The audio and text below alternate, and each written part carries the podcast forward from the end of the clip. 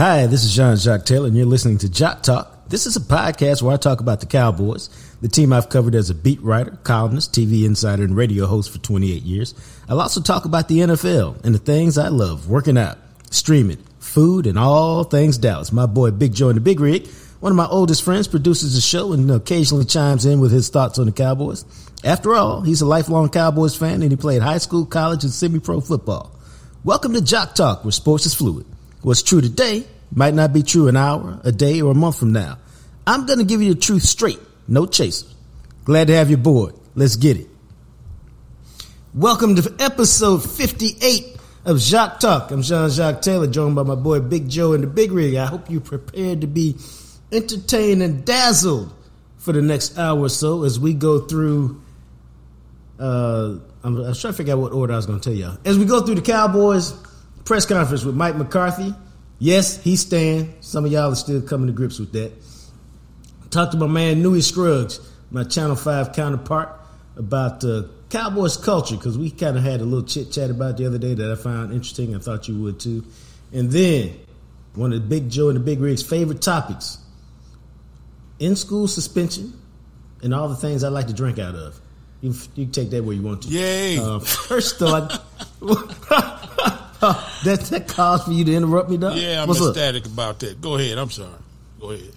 I can't. I can't wait. I can't. Oh, that wait. pulls you. That, that, pulls you out the chair right there. Yeah, I can't. Um, first off, we got to tell you, if you're ever involved in an accident, uh, you've been injured and it's not your fault. What you got to do, what you need to do, is call my friends at Greening Law. I mean, really, you do. And you're in trouble if you don't have the phone number already in your phone 972 934 8900.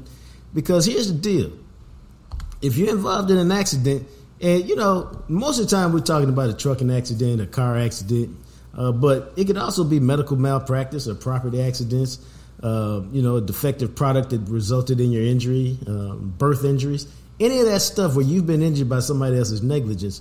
Here's what you do. Seriously. Pick up the phone, dial 972 934 8900, and say, Here's my situation. What do you think? Literally, that's all that's required. And um, once you tell them your deal, if they bring you on as a client, it's been a great day for you. Real talk. Because they will walk you through what can be a very long, intimidating process. It can be traumatic to some people. It can be scary because you're going up against somebody else's insurance company, but they walk you through it. And by walking you through it, I mean they walk you through it. They tell you when to turn left and when to turn right, maybe when to hold tight for a minute, when to walk forward, when to walk fast. Let's pick up the pace. Why?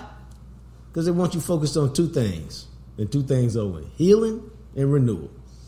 Get your mind right, get your body back right, get your life back. That's really what it's all about. Um, now, understand this they don't get paid unless you get paid. What's a better deal than that? So you ain't never got to worry about whether they working for you, they grinding for you, where you are on the priority list. You're at the top. You need a doctor, they hook you up with a doctor. You need a specialist. You got something extra going on. They hook you up with a specialist. They'll find these doctors for you, recommend them to you. All you got to do is show up for the appointment. Why? They want you focused on two things and two things only healing and renewal. Get your body back, get your mind back, get your life back. It's really that simple. So give them a call 972 934 8900. Let Greening Law go to work for you. Dog. Uh, Newy Scruggs, many of y'all know, one of my good friends. Uh, I do a lot of work, worked with him. He was my boss for a little while, so to speak, when I was a uh, NBC insider on uh, Channel 5. Uh, it taught me a lot about TV business. Well, we're good friends. I show up on Channel 5 now on Sunday nights after Cowboy games several times a season.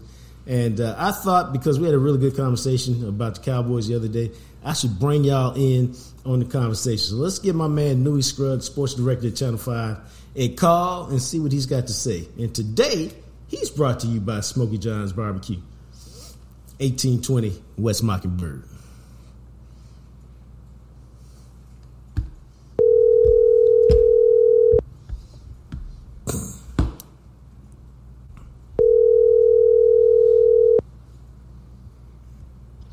Hello.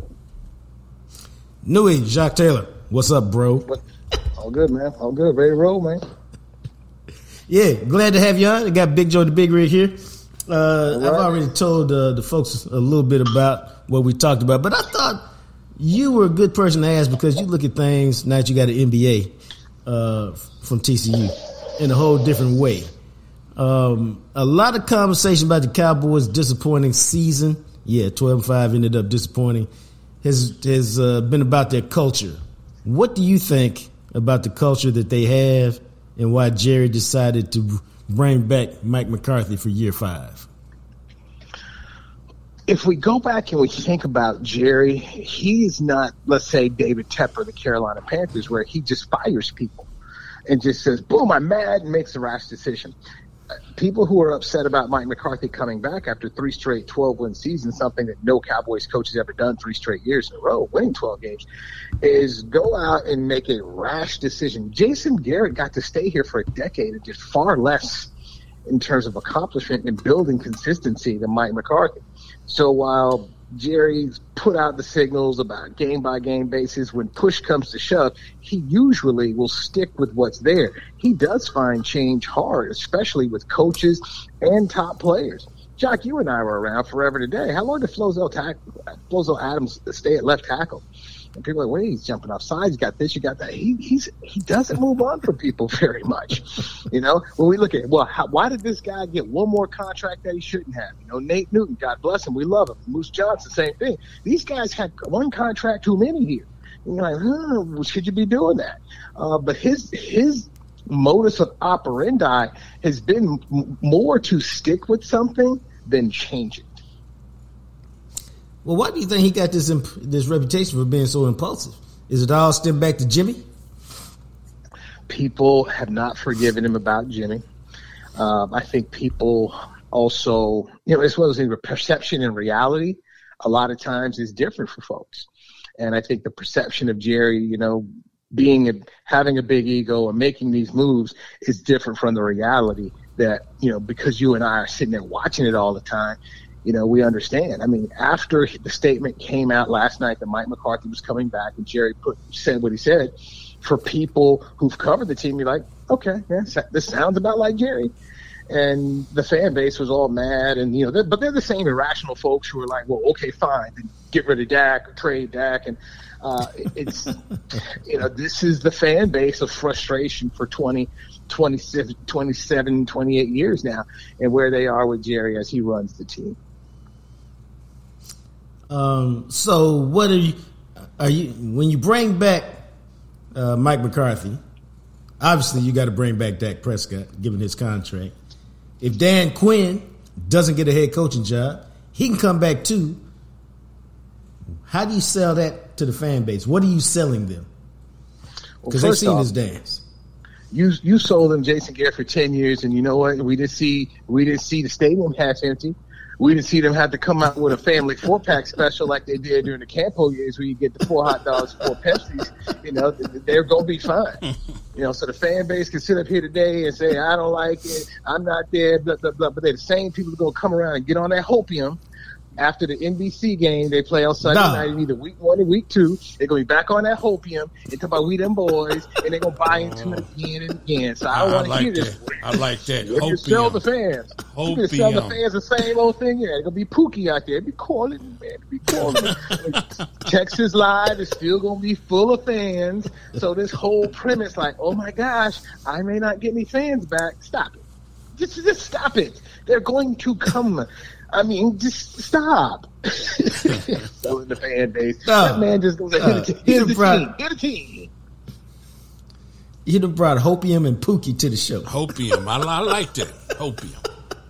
That's right. Shoot them veins up, tap them, pull that band tight, get that Hopium, make Yep. it go straight to Tied your all up, bloodstream. all, uh, we them boys, give it to me. then they take that shot, and they'll be right back, right back on that train one more time. Okay, that's the fan base. What about the team? You think will change from this year to next year? Well, they they they cannot keep this whole charade that they have a defensive line that can stop the run going. And we like our guys. You know, I'm sorry. You know, God bless Jonathan Hankins, um, also Odighizuwa, but that you know, this is not cutting it. Uh, Mazi Smith has been a major disappointment. They have to go out here and get some real reinforcements and stop the run. Football is about the trenches. Okay, they're not good there, so Right. they have to address that. And then the other side, you have to look at your offensive line. Tyler Biadasz, your center, is is going to be a free agent, and like any free agent who works for Jerry Jones, they come and trying to get a bag. I wouldn't pay him, like him personally, but I wouldn't pay him. So you, you need No. to you know fortify your offensive line. Tyron Smith's a free agent. How do you go out that contract? And then you need to get a running game that works. God bless Tony Pollard. I'm not blaming Tony Pollard. I'm blaming management, where it goes to Jerry, who's the general manager and the owner, for not listening to running back coach Skip Peete, who said Tony Pollard operates best in in a in a tandem situation. You got rid of Zeke, that's fine, but his replacements they weren't they weren't they weren't better than him. So Tony Pollard, when Right. asked to be a number one lead dog, was put into a role that he can't do. That's not who he is. So they have to be better to me in those areas, and that starts first with not lying to yourself, which we've seen them do before, like you know last year. Right. Uh, you know, this past season, but see before, you know, when they they're gonna roll out there to what we like our guys. We got James Washington. Stop this. and, and we, you know, we go out there hoping Michael Gallup comes back, and oh, by week three, you should be okay. Well, he wasn't okay. That was a miscalculation on their part. They made the change this year in the receiving corps, but to me, it's it's the it's the fortifying the lines and getting yourself a running game and, being able. I mean, how many times a week watch them not convert inside the five? Yeah, it was a problem when Zeke when Zeke leaving was a problem. You did not address it, so they've got to go fix that. In my opinion. All right. Elephant in the room is the quarterback. What do you do with the quarterback?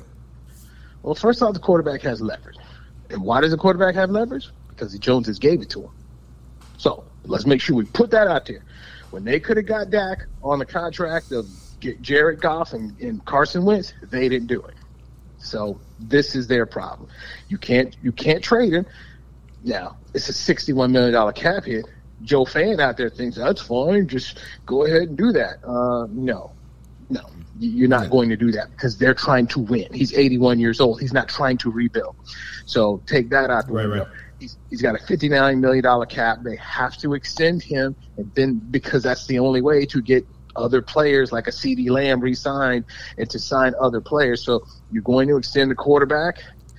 You lower the number, and Mike McCarthy at his press conference today said he believes number four is there. That he he wants him to be there. and He thinks he is the answer for them to win. So okay, bring him back, get him some help, get him a better offensive line. When we looked at Tony Romo and saw what was Tony's best year, it was the year that they ran the ball and DeMarco Murray was the offensive player of the year. I believe they need to try to go in a formula similarly to that is limit the number of times Dak is throwing the ball.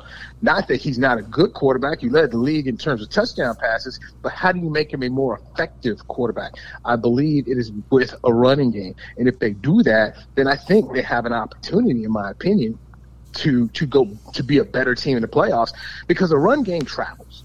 Okay, you you know on the uh, Right, if right. you were in Buffalo with a run game, you know what? Maybe it's different because the run game travels. That's what we look at the 49ers. you- What do you like about them? They got a run game. In that run game and a good offensive line, you can take to any building in the NFL. Um, that's uh, that's one aspect of it. What about the mental game? I was talking to some guys today, some reporters today, who are like, "Love Dak. Is he mentally strong enough to get over all that comes with being the Cowboys quarterback?" And this came up. Why? Because he talked about after the game, he raised the issue of the game moving too fast for him and, and him not settling down until it was too late. Man, if there was ever a person I would seek out, if I was Dak Prescott, it'd be Dirk Nowitzki. Because Wow, we used to ask, we used to ask those questions about Dirk. You know, I asked it and got ripped for it. You know, was he, you know, European guy? Can a European guy get it? How does he get tougher? What does he need to do? I mean, we, we asked those questions to, to Dirk Nowitzki, and, and Dirk had to work on it, and, and eventually he, he he got it, and it was a little bit later in his career, but he did get it. So to me, that, there's a there's a conversation, a lunch conversation, maybe even a doggone weekend where okay, help me unlock this next level of what I do. Because when Dirk did that, yeah, we, we, we, now we see the legend. You know, we see what he what, what, he was. Some people believe that you know you're either born with it or you're not, or as Parcells you say, if they don't bite when they're puppies, they ain't biting when they're dogs. Um, this mental aspect's a little bit different. And I'll tell you another person I would have a conversation with, Scottie Pippen. Who that? You know, we we spent man, Scottie, Scottie, Scottie. I don't know about Scottie, man. Well, I'll say this: we spent the early parts of him and the disappointments to the the Pistons, and Scottie was a mental midget. He wasn't where he needed to be, but he eventually he got there. Right. And and he became an integral part of six world championships. So, he, you know, this is something that, uh, in my opinion, you go out and you talk to people who who who have an understanding of what it is to win in this industry. I mean, remember for years they used to say Steve Young can't get it done. You know, Steve Young, right. not Joe. You know, John, uh, John, John Elway. John Elway.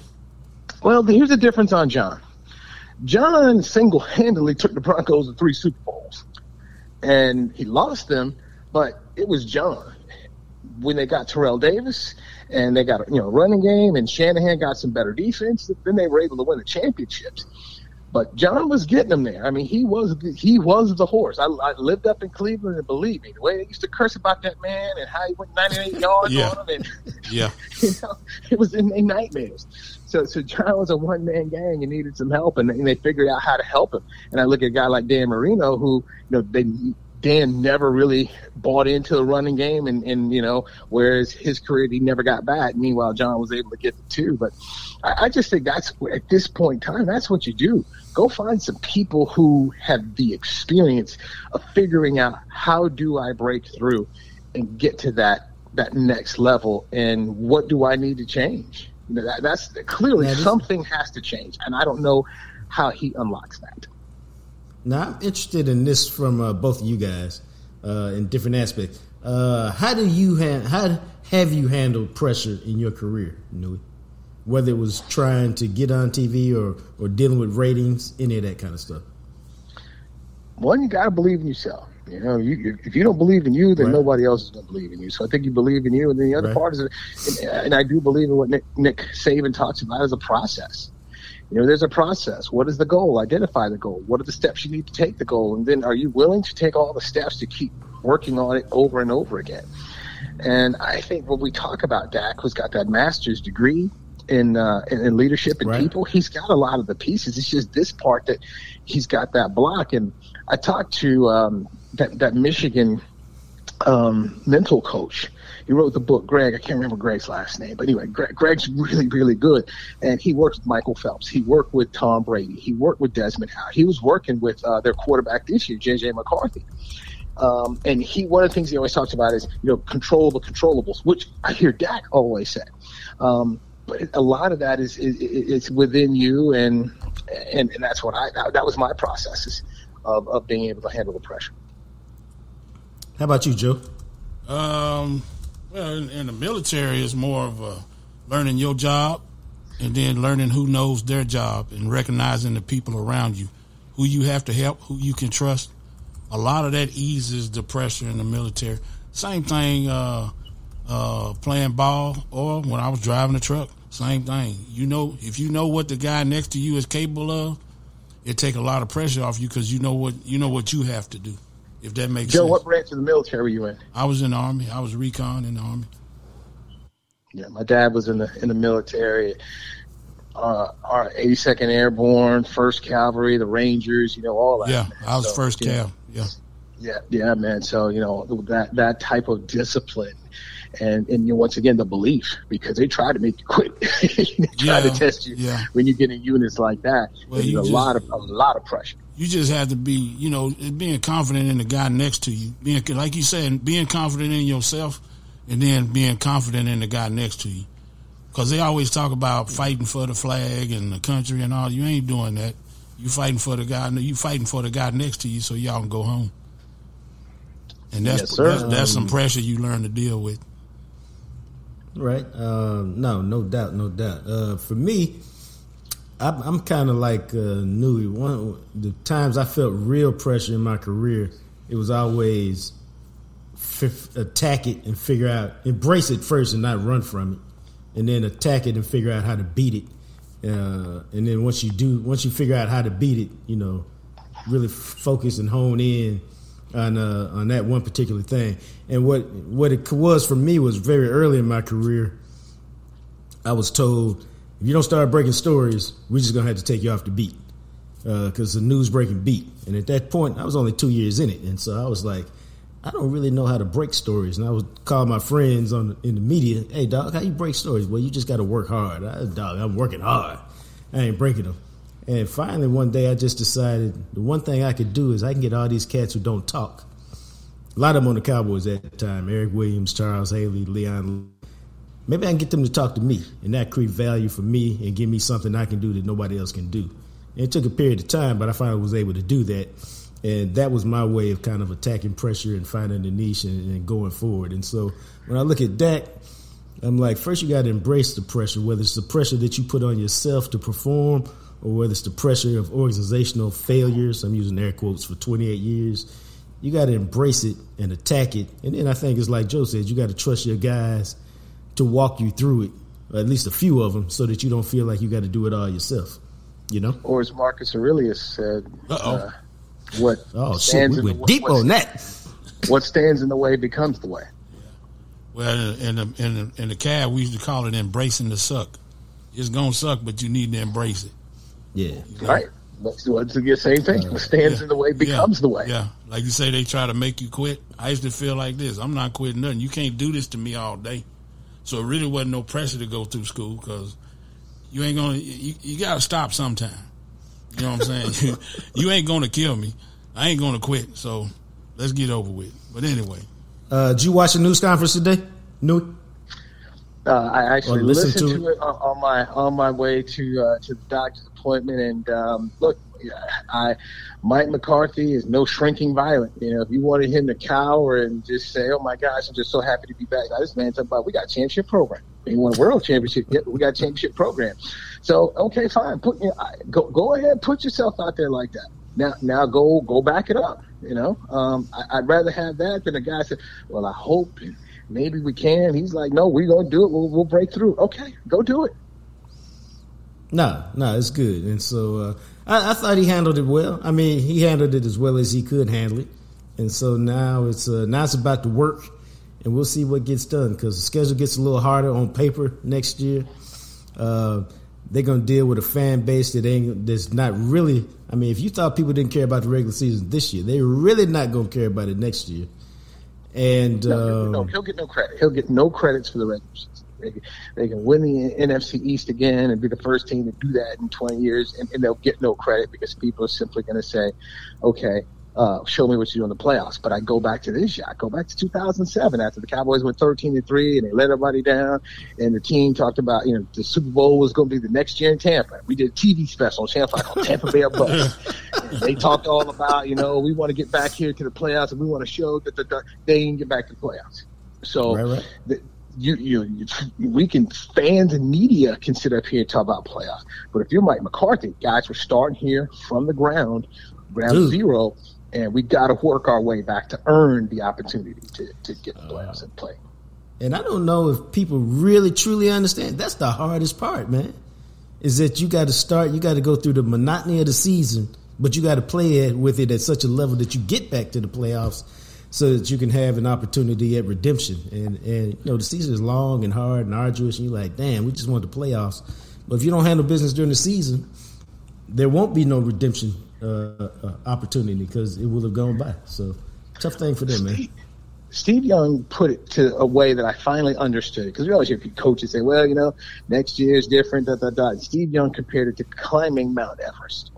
That if you if you try to climb and you fail, that okay, you got to go all the way back down the mountain. And that whole month it takes and five weeks to get up to all that, you have to restart it all over again.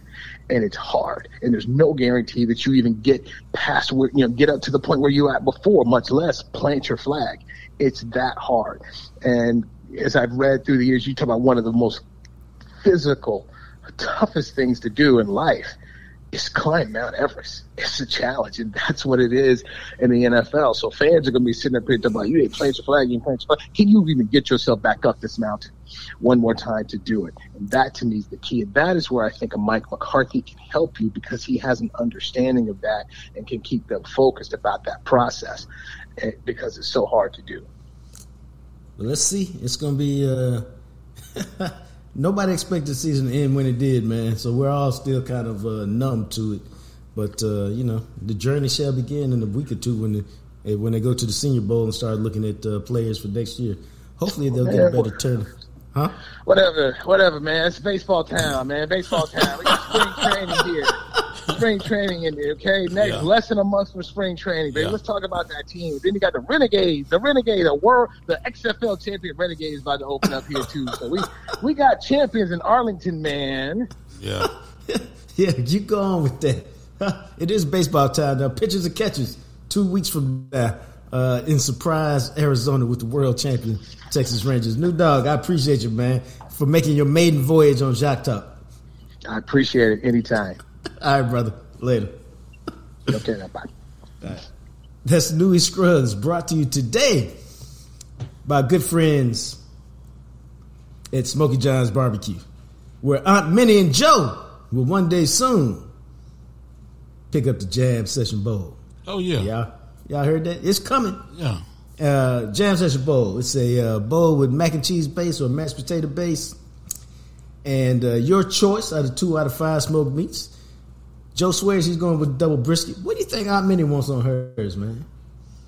I don't know, man. I don't know. I don't know. She probably want. I'm, I'm, I'm, gonna have to ask her, man. Yeah, ask her that. Now, yeah. I, I, usually rock with the brisket and the sausage, and then all the stuff you find on loaded baked potato, chives and bacon bits and cheese and sour cream and butter, all that stuff, man. They put it on there. Then you want to drizzle it with sauce, or you want to drench it with sauce. Your choice. Uh, just remember, so the secret menu. You go up there looking for it you can't find it. You can only know if you listen to the show and you ask. And then people be like, What the hell is a jam session? Where is it? Those who know, know. Those who don't, don't. So you're part of the in crowd if you uh, know all about the Jam Session Bowl. How about that? Now, if you need if you need some Smoky Johns every day or a little more frequently, you can always go to the website, smokyjohns.com, click on the SJ Marketplace Click on the marketplace, and then guess what? You can order the sauce.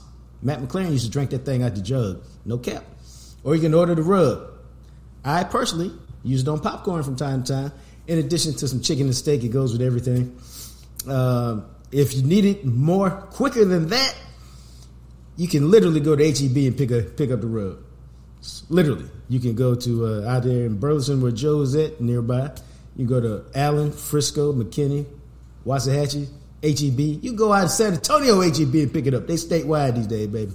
But that's uh, that's where you pick up all the Smoky John's rub. Smoky John's 1820 West Mockingbird. It is food to live for. You need it in your mouth. That's how good it is. It's like a chef's kiss. Fantastic. Uh, on that note, bro, I know you've been waiting for this quick trip around the block, but let's go around the block. This is quickly becoming Joe's favorite segment.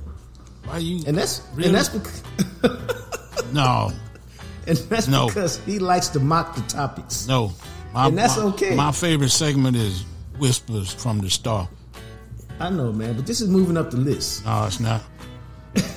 Go ahead. uh, before we get into in school suspension, which we talked a little bit about last week, but I wanted to tell y'all this story. Uh, I don't know about. Do you have a favorite drinking mug, man, that you drink your Kool Aid out of, or your water out of, or whatever? If the if the if the Lord is willing and the creek don't rise, I drink out of something that holds liquid. Anything you, you, don't care? No, not really. No. Well, most of the time I'm like that, but I don't know, man. I, I can't even tell you where this came from. Well, I mean, I can. I was at a restaurant well, I like to drink out of different things. I can't even lie to y'all.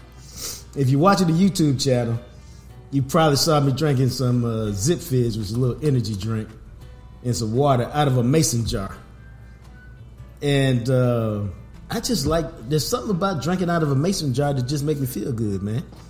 Uh, and I went to a restaurant about a month ago, and I had some water in a mason jar, and I said, "You know what?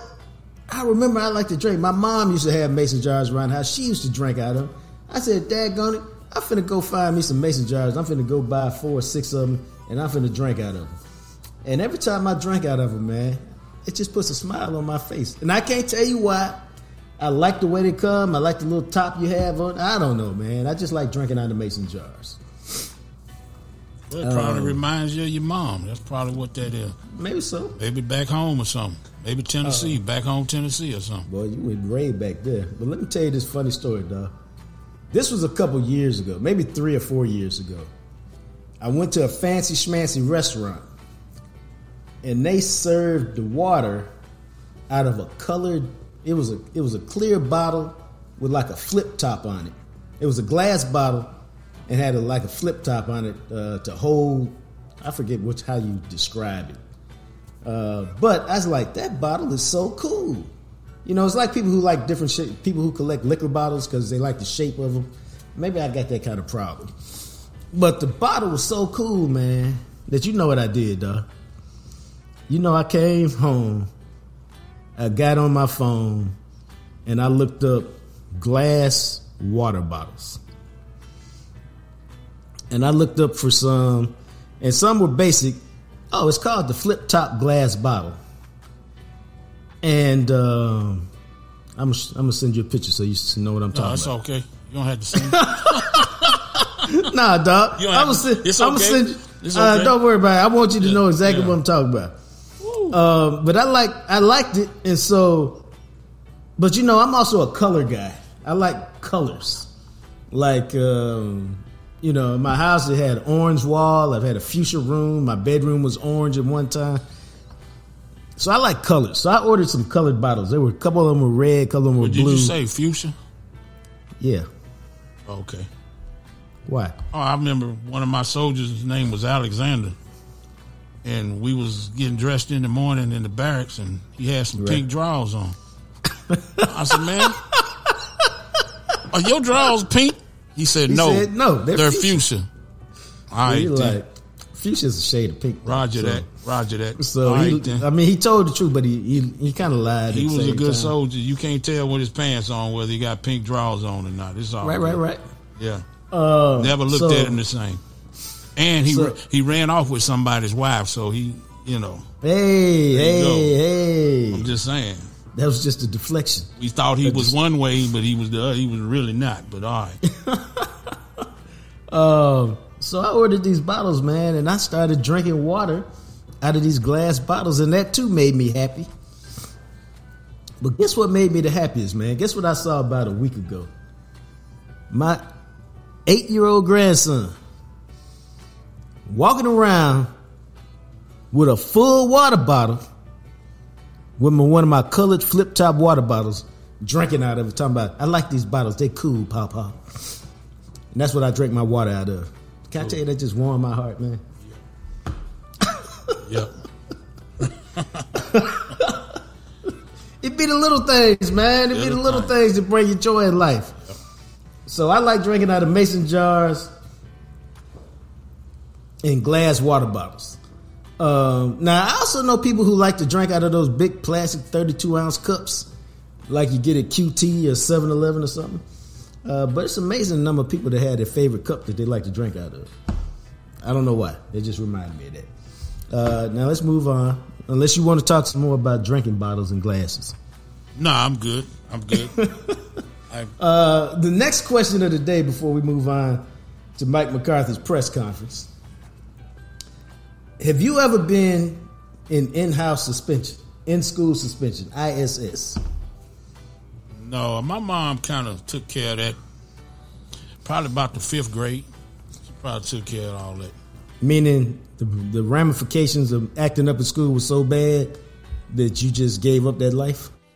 Yeah, pretty much. I I acted a fool one day, and I thought I got away with it. And the, right. the teacher came to uh, gym class, pulled me out of gym class and uh, name was Miss Graham, and she looked like Kate Jackson from Charlie's Angels, but that's a whole nother thing. But she Right, pulled right. me out of class, and I walk in there, and my mom's sitting in class, and she already got the tissue. she crying, right? So Oh no, mama not crying. yeah, so I sit down, and she tends to rip me, and I'm gonna do this, and I'm gonna do that, and the teacher's like, "Look, Miss Armfield, you, you, you need to calm down." She goes, "No, no, no, I'll get to you in a second. So she ripped me, then she ripped the teacher. Now me and the teacher are pushing a box of Kleenex between each other. Right. We crying, she ain't crying no more. So after that, me and Miss Burke, the teacher's name was Miss Burke. Me and Miss Burke decided to make a deal. You don't act the fool, and I won't call your mama, and we won't get in trouble. Uh. And that is right there. So all of that old in school stuff, no. Yeah, I was done with that about the fifth grade because I ain't got time for that. And it's not cool with girls if your mom up there cussing you out. So No, no, You no. Well, I was only in school suspension one time because I was not a guy who created a lot of drama in class. I like to talk, uh, but I was not a guy who who got in trouble very often. But it started in the sixth grade, man. Our class went on this trip. I went to Maynard Jackson Elementary. Used to be across the street from A. Maceo Smith in Oak Cliff. Um, my teacher, Miss Lee, was really good friends with Miss Glover, who had a class, who had a talented and gifted class at Claire Oliver, which is about two blocks from South Oak Cliff High School. And so they decided we're going to take our classes on a trip to Houston to see NASA and go to Astro World. It was a great trip. We're in the sixth grade. And so um, when you make a school trip like that in the sixth grade, most of the guys get with most of the girls. Hey, I'm gonna be you gonna be my girl on this trip. Yeah, I'm gonna be your girl on this trip. Me give me a chance. That's used to say back then. So you know me, I got the baddie, the hottest of the hottest. I didn't know that. I would have ne- I would have never guessed that. Shut up, man. I don't know that. Young lady named Gwen. I don't believe you. We are still friends to this day. She married to the uh, Dallas me, Constable. Send me a picture. My man named Ed Wright. I don't want no picture of the bottle. Send me a picture of.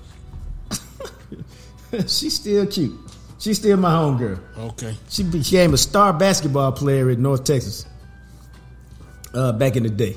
But anyway, so we on the way back from the trip. Everybody who knows me was gonna laugh right about now. I ain't changed. What do I do on the way back from the trip? I fall asleep. Now on the way to Houston, I said, "Hey, we just we just hit the city street. We just hit the uh, what call it, city limits. Can I?" And I got a little kiss. I was happy. On the way back, because I'd been up all night in the room playing with my friends, acting a fool. I done went to sleep. When I went, and I didn't know nothing because I, I woke up when we back in Dallas. Next Monday at school, my friends, hey man, why you go to sleep? We back in the back playing uh, Truth or Dare. I said, y'all playing Truth or Dare? Yeah, man. Gwen and uh, your boy Mark Walker was kissing. My girl was kissing Mark Walker. Now here go the problem. Mark Walker, he had a silver tooth in the front. Little slim dude with a big mouth. Did you One of use- them dudes who used to win the oratory contest. Well, it's all over. I ain't got no car. Mark Walker in the sixth grade. I'm in the sixth grade. We go to different schools. Guess what happened, dog? All of us showed up in the academy at Holmes in the seventh grade. Hey, dog. So I don't like him from the jump. Make a long story short, me and Mark Walker get into a fight. We get into a fight on the eh, on the playground playing basketball. I see him, he see me. We start scrapping. Okay, I'm gonna tell the truth. I'm whooping his ass. But I got these glasses on. All right, I'll never forget this, dog. My glasses come off in the fight, and it was like slow motion. The glasses on the ground. I look at the glasses. Mark looks at the glasses. And it's a race to get to the glasses. Well, he was smaller than me. He was faster than me. He beat me to the glasses, put his foot on them, and like pulled it back and just scratched both lenses. So now I'm like, I don't care that he messed up my glasses. I'm more concerned about I'm about to get the Wanda K treatment at my house because my glasses broke. Now my mama got to pay some money for them. But I couldn't get to him because somebody broke up the fight. Teachers broke up the fight. But we ride the bus together. I attack him on the bus, dog. Whoop his ass on the bus. He gets put off. And uh, I think everything's good. I'm the conquering hero. Whooped his ass, got my vengeance. Next day, ride the bus to school, no incidents. Get to school, I hear my name over the loudspeaker. Jean Taylor. You know I was mad about that. Please report to the office. I go to the office. I've been assessed two days of in-house suspension for my crime against Mark Walker. Mark Walker don't have to go to in-house because I started the fight on the bus. So I showed up in in-house suspension the next day, dog, and this is really what happened, man. The guy who ran in-house suspension, you got to picture this, man.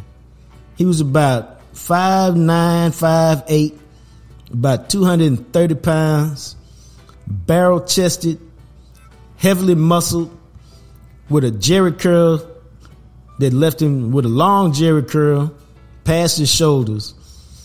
And his name, his nickname was Chop Chop. I can't even remember his name. The people, students just used to call him Chop Chop.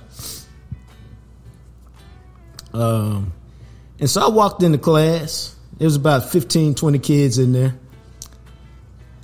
And the first thing he says to me is, What's your name? I tell him, Jacques Taylor.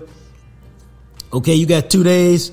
Uh, the way we start the class for those people of the first day, assume the push up position and hold it the length of the first period.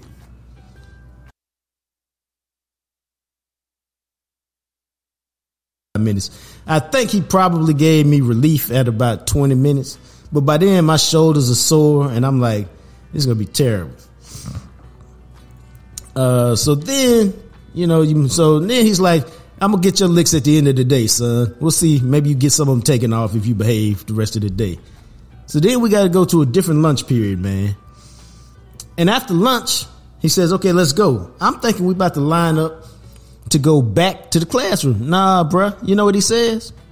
Everybody outside on the track. Y'all finna run laps. So we running laps, dog. I ain't in shape to run no laps. You got to run four laps. That's a mile. I'm not in shape to do that. After you run four laps, you can stop running after you win a race. Dude, there's like 15 people out there. So, needless to say, I was down about the last five or six people. And then I finally figured out I think I can win this lap. I can win this race, this lap. And dog, it was neck and neck. If I tell you I elbowed this dude and hit him in the chest, I elbowed this dude and hit him in the chest. Slowed him down, won the race. And uh, we finished that. And then we went back to the classroom, man. Rest of the day was fairly uneventful. But my shoulders were sore, my pride was hurt. I ended up getting five licks at the end of the day, so my ass was sore. Damn. Dog, I'm not making this up. I'm exhausted from the racing because I ain't in shape to do no racing. I'm a, I'm a fat little uh, seventh grader. And uh, that's when I went home, got home, called my mom at work. I remember the number 214 824 1600, I believe. Dallas Independent School District building. Dialed her extension. Hello? Hey, mom. Hey, how are you? Really? I'm not going back to in-house suspension no more. Say what? I'm not. You can do what you have to do. I'm not going back tomorrow. I'm just not going back. Jacques, we'll talk about this when we get home. Uh, it, Mom, I'm not going back. You could grind me for a month. I'm not going back. Goodbye. Okay, we'll talk about it. Okay, goodbye. So we got home. Jacques, let's talk about it. I said, I'm not going back. So whatever punishment you give me, I'm just gonna take it. I'm not going back. That man had us do push-ups. We had us out there running. I mean, it was torture. It was terrible. I'm not going back. And so I didn't go back. And I told y'all we had 13 pecan trees in the back. Had to rake all the leaves and do a bunch of other chores. I did not care. wasn't going back, and that was the precise moment that I determined that there was no longer any need for me to fight because the consequences were too dire. So I suppose in-house suspension served its purpose and put me on a straight and narrow for the rest of my life. Yeah, it ain't supposed to be fun. Well, dog, wasn't nothing fun about it, man. It was terrible. That's why I can remember it so vividly 40 years later. Gotcha. Now, let's move on to more exciting things like Mike McCarthy's press conference.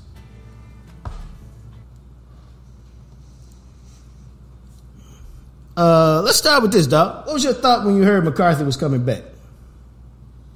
I was wondering how how are they gonna how are we gonna how's he gonna talk to us and make us buy into what make us believe him, you know, make us believe something would be different.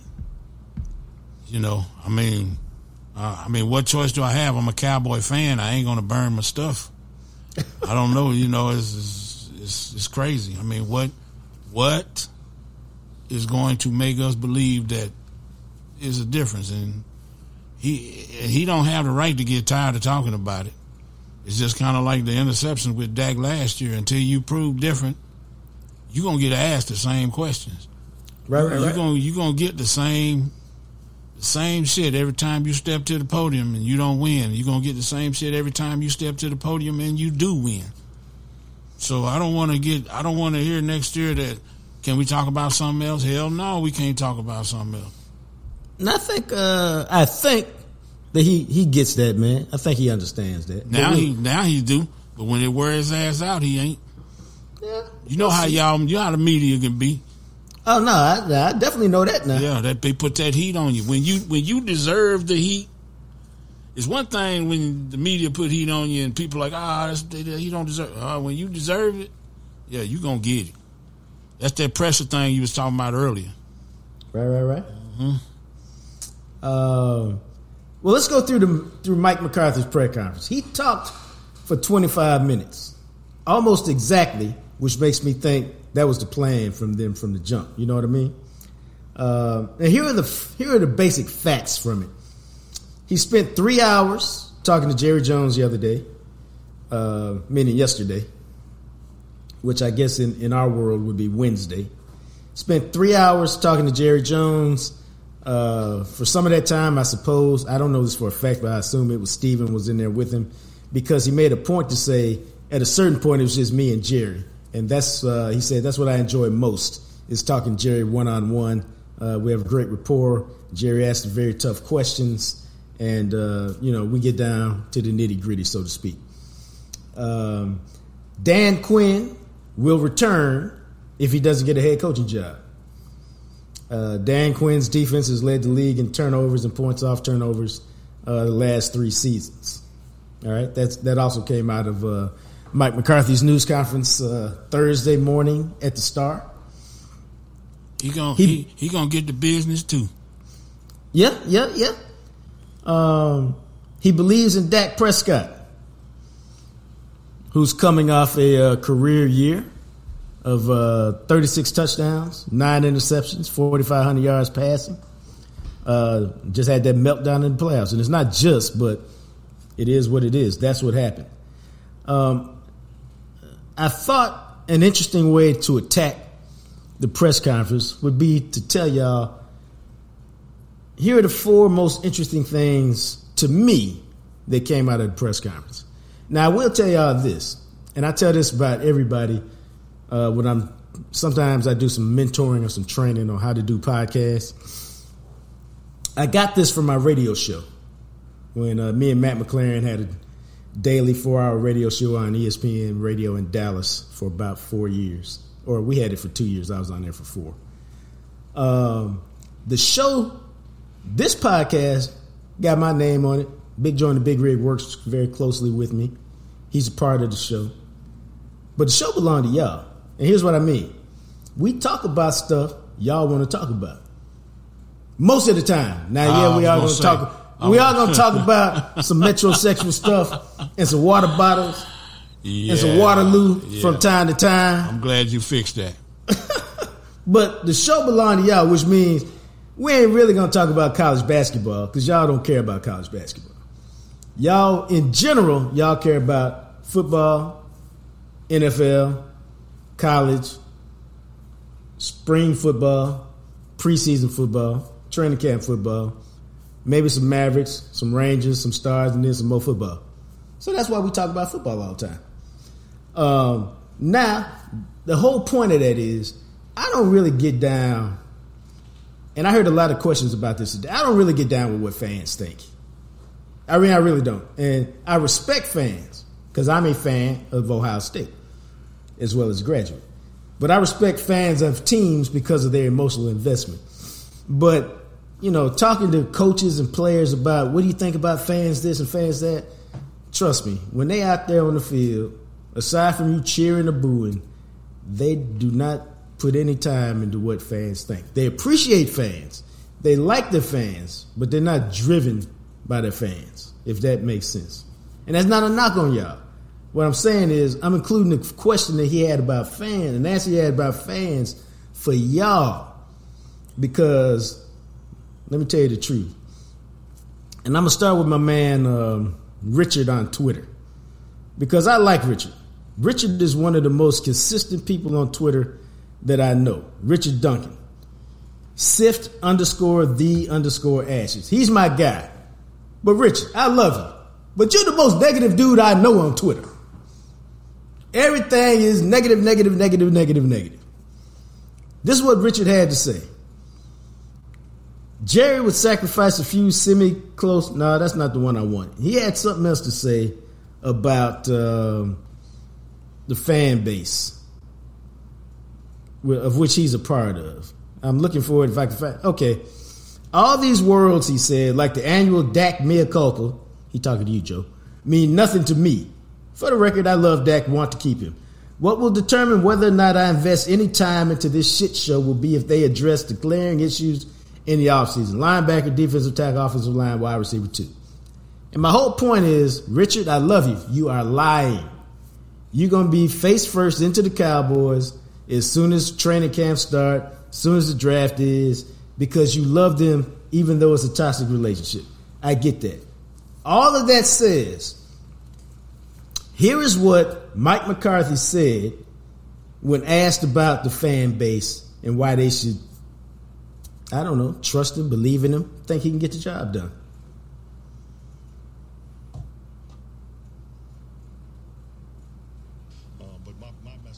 Yes, uh, we, we, we have established a, a, you know a championship program. It's just not the world championship yet. Uh, we know how to win. Uh, we know how to train to win. We have the we have the right people, um, but we have not crossed the threshold winning playoff games. And um, and it's extremely disappointing to be sitting here talking about it. Um, but you know. I, I, know how to win, and and uh, we will get over that threshold. I have total confidence in it, and, and that's why I'm standing here today. And that is that the one you wanted? No. Okay. Because you don't want me down with the bottle of glass and all of that nah, stuff. Hold on.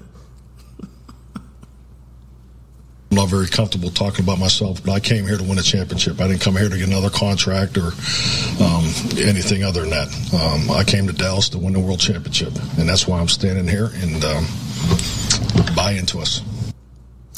That's what he was talking about. No. Buy into us because I know how to. I'm I'm here to win a championship. All right. Uh, you know, so that is what it is. But that's why he thinks the fans should buy into him, even though there uh, there's a lot of them that see him and Dak and Dan Quinn as being the status quo, and the status quo has provided a lot of disappointment over the last uh, three years. At one level, at the other level, you're 36 and 15. It's been a lot of high notes.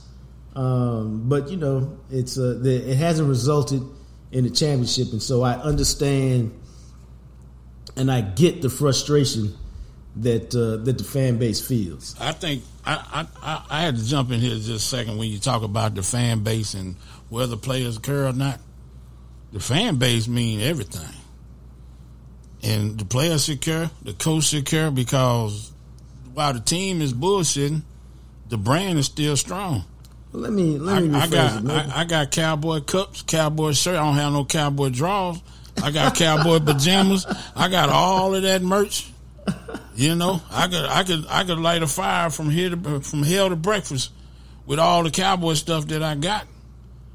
But um, I'm still a cowboy fan, so the brand is strong, even though the team drive you bunkers. Right, right. So you know, I don't know about whether they care or not. They need the damn care. No, you can well maybe I didn't word it right. You can care about the fan base, but the fan base can't you can't be answering to the fans because fans are emotional and they want you to make emotional decisions. And you know it, it's um, you can't i guess what i'm saying is you can't cater to a fan base. You can appreciate your fans but when people say what about the fans and this and that? The fans don't really care. They want you to win. They don't care about anything else except can you bring me a championship can you win games can you make me happy from that perspective um, now, there's some outlier fans, of course. There are in any fan base, but in general, fans want you to win. If you win, they're good. If you lose, they're not good. And um, Yeah, well, that's I mean that's basically it. But you can't you can't sit around and make decisions based on what your fan base thinks because you know they're the fan base. Okay. they're not emotional. It's like making deci- It's like if you're a parent making decisions based on what your kids want. okay. I grew up in DFW. That makes me a cowboy fan. That makes me a fan of a winning team. If the ass wasn't winning, I'd be a Seattle Seahawk fan or something. I'm just saying, it's just it's go hand in hand, winning and and and all the rest of it. You know, yeah, I don't know. It's, Oh, it does go hand in hand. That's why my, my dude is not a Cowboys fan. Well, I think he is, but I think he's so disillusioned that he has moved on to other teams. well, they haven't won anything since he's been around. No, that's what I mean. Like, he told me he Yeah. was a he was a San Francisco fan. I said, "How you gonna be a San Francisco fan?" I play with them on I play with them on Madden, and they like to run the ball, so that's you why I go. became a San Francisco fan. There you go. That's what I'm saying. He if, if he came up where they won the Super Bowl in the seventies and the nineties, maybe he would you know, maybe he would be that. But, But I think he might be a little bit one because he sent me a text the other day, literally yesterday, talking about, "Hey, what's up with Dak's contract? Is he coming back?" yeah. So that made me think he cared more than he wants to let on. Maybe he hurt by it all, and he don't want to let on. But uh, I did that for y'all. I did that for the fans. That's what Mike McCarthy had to say for the fans. To me, uh, one of the most interesting things he said, and that's what we're talking about right now, is, um, and I'm paraphrasing here. He said, "The weight of 28 years isn't the responsibility of me, and it isn't the responsibility of this team." What? Well, he's talking about What? And, what you mean? I'm no, I'm saying, what the hell is he talking about? What he's saying is we getting hammered. I'm I'm paraphrasing from Mike McCarthy. He's saying we getting hammered because Cowboys haven't been to the championship game in 28 years. That's not me. That ain't that ain't my responsibility. My responsibility is these last four years.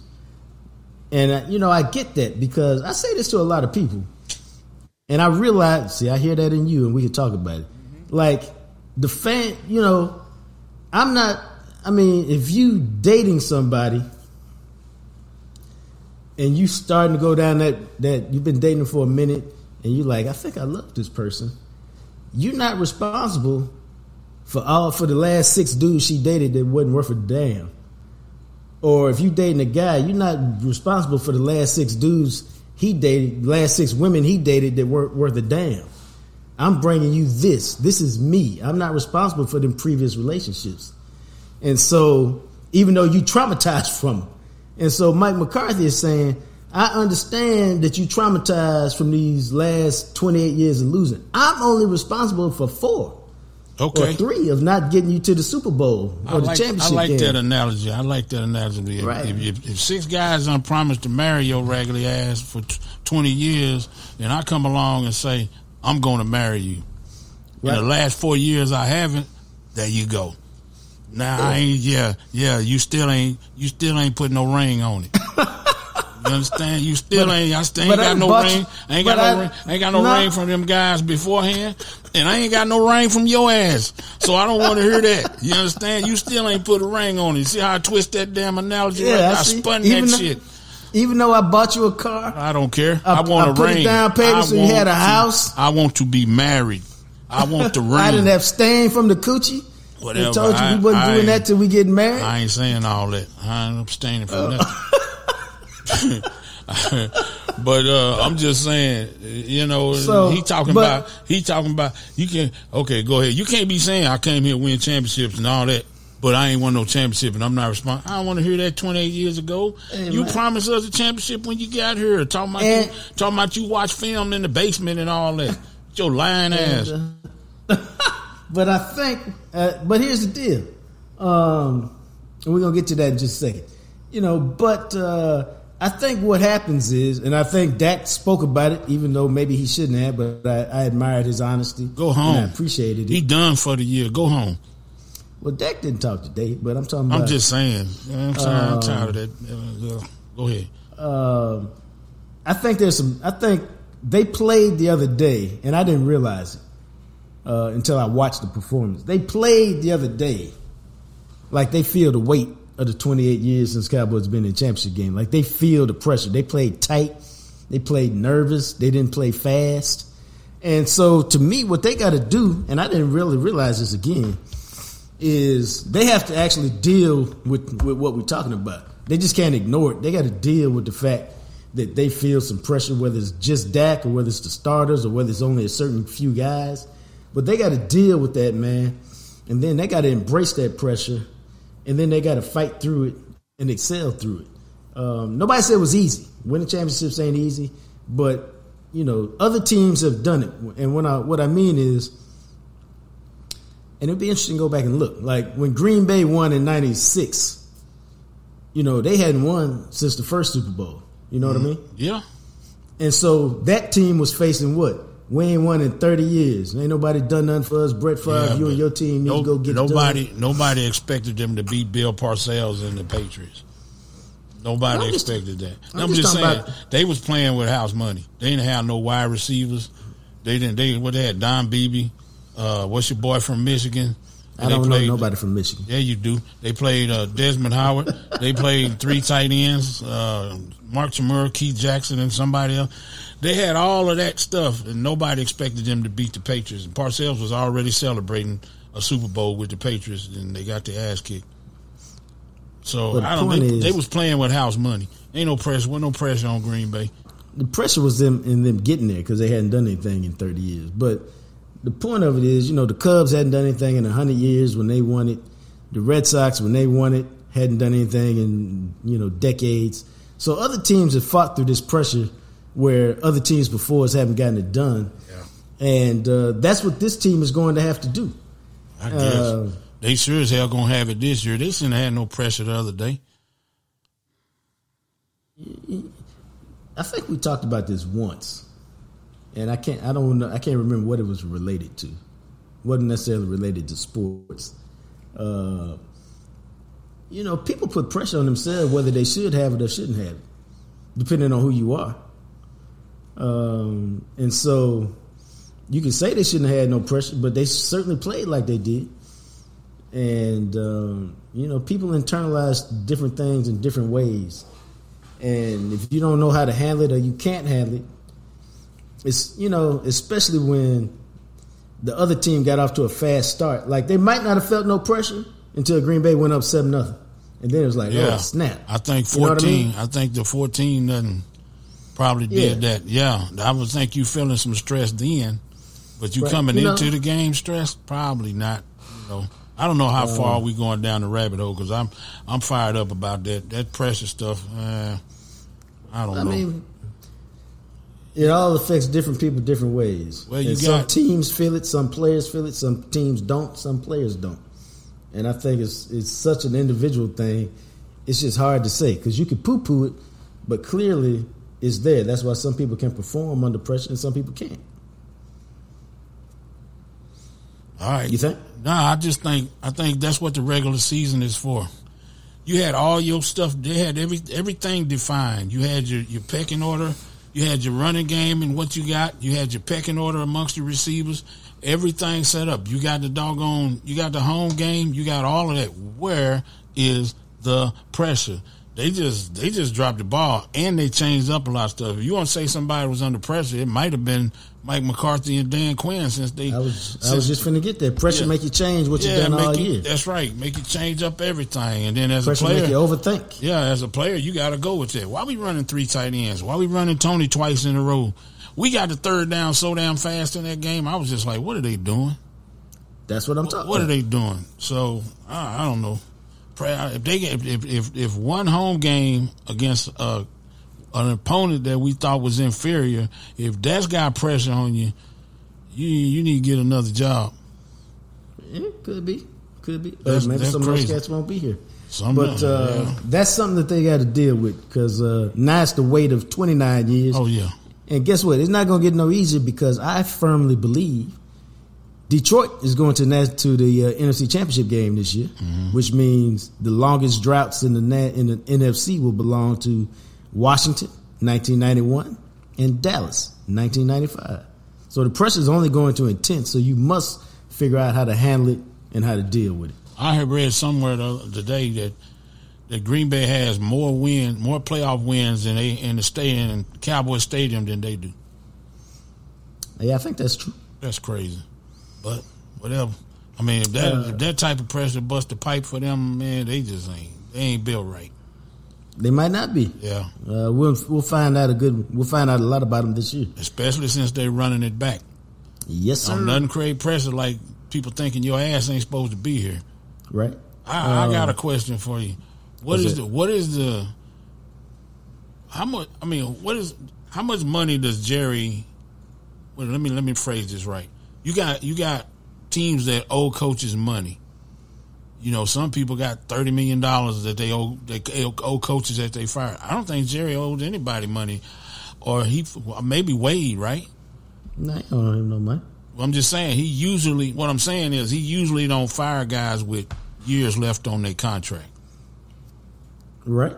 So that's that's one of the things I thought about with McCarthy that that might keep him here. Jerry is Jerry usually don't leave a guy. You know, when he fires a guy, he usually don't owe anybody money. Right. It was Yeah. like Jason Garrett contract just ran out. Yeah, yeah. Um, you know, let's move on to this uh, to the third thing that that uh, interested me at the press conference, and let's run that first quote back one more time, man. It's number one. Yeah. I'm not very comfortable talking about myself, but I came here to win a championship. I didn't come here to get another contract or um, anything other than that. Um, I came to Dallas to win the world championship, and that's why I'm standing here and um, buy into us. Nah, I'm sorry, the other one. Oh, we gonna get it together. Uh, but my, my message would be this: uh, we, we we have established a, a you know a championship program. It's just not the world championship yet. Uh, we know how to win. Uh, we know how to train to win. We have the we have the right people, um, but we have not crossed the threshold winning playoff games. And um, and it's extremely disappointing to be sitting here talking about it. Um, but you know. I, I know how to win, and and uh, we will get over that threshold. Uh, I have total confidence in it, and, and that's why I'm standing here today. And then All right, see, that's interesting to me. I know how to win. Now, Stephen A. Smith came out and made fun of that. He said, "You know how to win? What's he talking about? He got one Super Bowl in 17 years." And while I'm not trying to get no pissing match with Stephen A, because one, I can't win that pissing match, No, he gonna overtalk you, and he loud, right? and he ugly I- too. I ain't going all that. Yeah, he But- ugly as hell. What I will say is that we're not finna judge whether you can win or not by how many Super Bowl wins you have. Because Tom Landry, one of the greatest coaches ever, got two in 30 years. You know, um, some other terrific coaches have one or two in multiple years. And uh, so that's not really the, the way you judge coaches. That's a part of it, but that's not the end all be all. I think a. Uh, to me, you judge a guy whether he can win by number one, winning percentage once you've coached a certain amount, and two, how many times you've been to the playoffs. Because once you get to the playoffs, that gives you an opportunity to win. So if you look at Mike McCarthy, he got 11 10 win seasons. He got five 12 win seasons. He got eight division titles. He's been to the playoffs quite a bit. He won one Super Bowl. But he'd been in position to win several. Um, You know, so I think he knows how to win. I can live with that statement. Um, I'm curious to this because it rolls down to. I think the reason they kept him is multifaceted, but I think one thing that played a role in it, and I'm curious to hear your take on it, is what is your take on process versus results? Are you a results oriented person or a process oriented person? Mm. And obviously, Man. there's a little bit of overlap in, in a conversation like it. I'm more of a result oriented person. It depends on what you're doing. Um, if you are, I had a, I'm going to give you an example that I used to talk to the North Crowley basketball coach, Coach Brakel. And uh, he used to talk about, uh, you know, he won championships over there. And he used to talk about how coaches coach guys to dribble a certain way and to pass the ball with two hands. He said, I don't care if you come up to court and you hit that thing off your forehead, as long as it goes in the post, when I say go in the post, I don't care. As long as we get two. Right. I kind of like that. And that's right. that's basketball. But right. And football, no. You know, it's a little different because when you run a route, you got you got to set up your timing with the other guy. It don't you know you can't go this way that way. You got to let him know what you're doing. So it's kind of, kind of, I'm kind of depends on what I'm doing. All right. You know? uh, typically, I'm much more of a process person than a result person, and here's why. Um, in general, you can get a good result from a flawed process. Um, you can get a bad result from a great process. But over a period of time, a great process should lead and should yield great results over a period of time. More consistently, if you have a great process, you will have a great result. If you have a flawed process consistently over time, your result will be will be will get less and less uh, desirable, I believe. Uh, and so I'm about a process. And so if I look at Mike McCarthy from that standpoint, the result has not been what you want at the end of the year. The process appears to be good. That's why you keep ending up with 12 and 5. Now, what has to happen is the process clearly is not perfect because the result is not the desired result. And so you, I think you got to tweak the process. Maybe that, maybe the tweak is bigger linebackers, bigger defensive tackles. Maybe the tweak is more outside zone. But what I'm saying is you can tweak the process and get to a better result.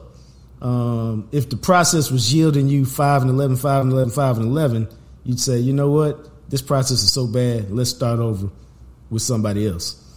Uh, and so that's why I think Mike McCarthy has a shot because his process is good. Okay. I get it. Yes. No, his I, process, get, I get it. I get what you're saying. Yeah, his process was good in Green Bay. And then it got to a point where it wasn't as good. Um, and so I think he can have success. Now, again, it's not a perfect process because the result is not what you want. And so you have to tweak the process. Um, and we'll see if he can tweak it. And if not, he, he's probably not going to get another chance to enhance his process in Dallas. He'll have to go somewhere else and do it. But, um, you know, so that's why I buy into it when he says he knows how to win. Now it's can you tweak your process and get the desired result? And we'll see you know, a few months from now when it starts all over, whether he can oh. make that happen. I don't know why everybody thinks we need to get bigger up front. I don't know why everybody thinks that. I mean, I mean, I think that's because they got they you didn't call them little ass. No, the the middle, the the the the, the, the second the, the, the the linebackers are little. See, right. you you can have Hankins, you can have Mazi Smith, you can have all that. But them them guys are gonna tie up blocks. They're not gonna necessarily plug the hole. If you get to the linebacker, the linebackers, you, you can't play those safeties like that. I, I can't. I, I didn't. I didn't want to say nothing to our guest today because he was. Y'all all keep saying that the boy was a big disappointment, but how many defensive tackles land in this league and just start dominating? And then another thing, the biggest thing you overestimate, underestimate in NFL the strength and technique you got to learn that, especially in the trenches. So I wouldn't give up on Mazi Smith. Um, plus, if we don't get linebackers, this is going to be the same song. That's just I you know that's the problem with me to the whole defense right there is is, is linebacker. I think. Uh, well, I mean, I mean, I think that's what I said. They got to get bigger. I know, but I'm just saying y'all keep talking about the defensive line, and that's just I thought the defensive line was good in my opinion, but you, once you get to the second level, it's, it's gone. That's your ass right there. So that's just my take. But I know I'm going down. I'm, I'm going on the exit ramp. Go ahead. Yeah, we there's plenty. We got plenty. Unfortunately, we got plenty of weeks to talk about the exit ramp. to go Yeah, down. yeah, for coming real. up. Uh, you know, so we'll, we'll see about that uh, in terms of process. Last thing I want to talk about in terms of things that interested me at uh, Mike McCarthy's press conference, there were four of them. Is a CeeDee conversation. So uh, I believe Clarence asked a question uh, about CeeDee, and Mike said, "Now again, this is what he said. So you take it for whatever it's worth." He said, uh, "I thought we were ready, mentally ready to play. I went over and talked to CeeDee. It was about an option route uh, we were running and a concept, and I wanted to make sure him and Dak were on the same page. So I went over there to talk to him about it. That's what he said. The conversation with CeeDee was about. Now maybe he's had those conversations other times during the season, and the cameras just didn't catch him on it. Um, I will say this: uh, CeeDee was one of the big disappointments in the game for a guy who'd been terrific most of the season. Uh, you know, he just seemed like he was in a funk right away. Uh, a couple passes he we've seen him catch normally, he didn't catch uh, where, when they really could have used him early in the game. First drive. Attitude. That's what I'm talking about. Yeah, first drive. And uh, a lot of people have picked up on this, where Jaire Alexander shoved him in the back and pushed him about two yards, and Yep. he didn't respond He to didn't do it. nothing. Uh, what all that means, I don't know what it means, man.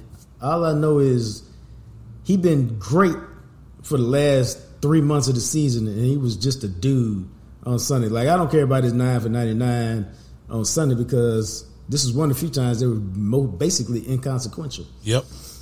Yep. Um, now I will say somebody was getting on him. Several people have gotten on him because he was celebrating after some catch, doing his slime maneuver, dance, or celebration, whatever he does.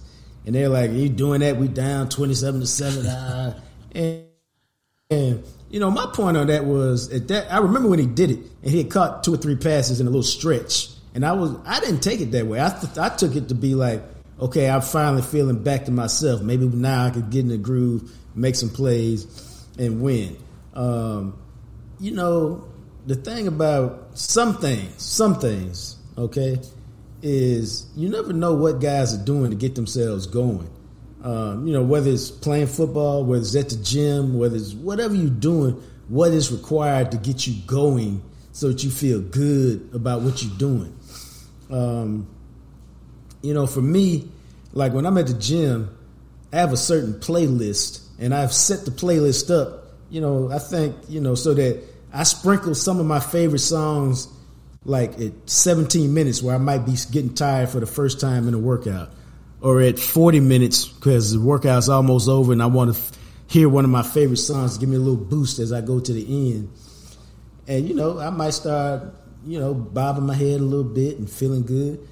And somebody could look at me like, look at this fool over here. Well, that's just what I need at that particular time to get myself going because I'm dragging. And so that's how I look at different celebrations uh, for people because you never know what's the one that sets you off. I remember when uh, Jacksonville was losing 27 nothing to the Chargers, and they were still down 27 14, and the dude celebrated the touchdown. Well, you could say, look at you celebrating. Y'all down 27 nothing, man. You still two touchdowns down. This third quarter, second half. Get your ass over there to the sideline. Well, that was him getting going. So I always try to look at it from a couple different perspectives, unless it's something Mark Walker is doing. Who the hell is Mark Walker? Hey, man, that's the dude I was fighting that led me to in school suspension. Oh, the little bitty dude. yeah. The little, the little bitty dude that scratched. Okay, he, he wasn't up. that he wasn't Yeah, that little man. You already said he was little. I just said he was a little slim dude Said he was little. with a big head, Yeah, looked like a you was- container. You, you was punching below your weight class. Um, nah, I don't, I don't, I know what you're saying about the dude get going, but whatever. He didn't, he didn't show up. I don't know No, he didn't show up, and I- you, you know. wait too late to do all that, do all that slime stuff. How about you? How about you ball out from the beginning? I don't got no time for that. You know, It's, No. it's rituals that you do to get you going in a game to make right, you right. not lose your mind like that. For me, it was it was I wanted to be the last person walk out the locker room Why? because it was just I'm closing, I'm turning off the lights.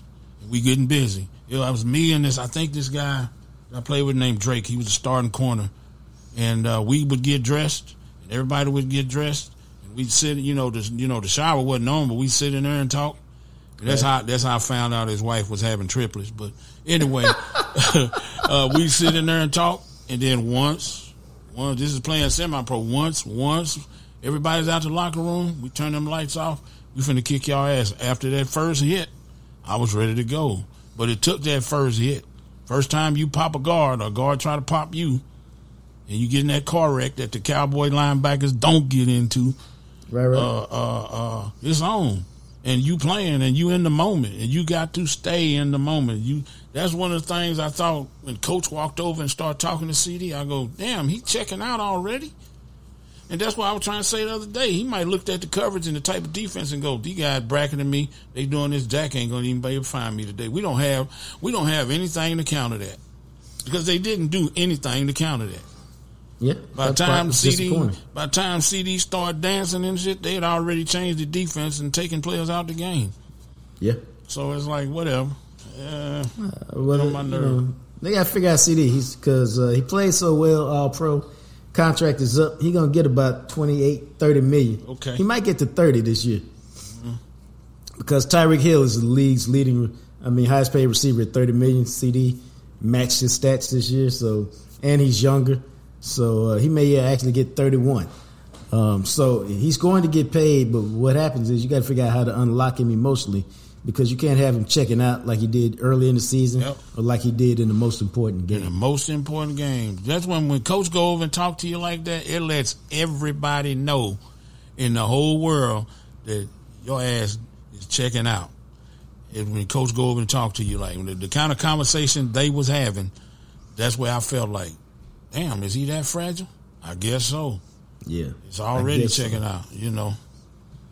Well, that uh, that was the uh, four things I found most interesting in uh, Mike McCarthy's press conference. Uh, what he thought about the fans, why they should buy in, how he didn't think the weight of 28 years of uh, not getting to the championship game was a responsibility of him or the players. Uh, how he does know how to win, he's got confidence in himself, and what the hell was wrong with CeeDee? At least uh, there's a little bit of explanation whether you buy it or not. Uh, you know, Joe asked me the other day, what do we do now that football season's over? And I told him, just like I'm telling y'all, football season don't ever end. It really don't. You got the Senior Bowl at the end of January. You got uh, the Combine in February. You got free agency in March. You got the draft in April. You got mini camps in May and the first part of June. Then you got about six weeks off when we all take a vacation, at least a little bit, and uh, before the start of training camp in July. Do that sound like anybody's taking any time off? No, that's fine by me. That's fine by me. I, No, so we're gonna. I mean, we'll add in a little bit of Mavericks. We'll add in a little bit of Rangers.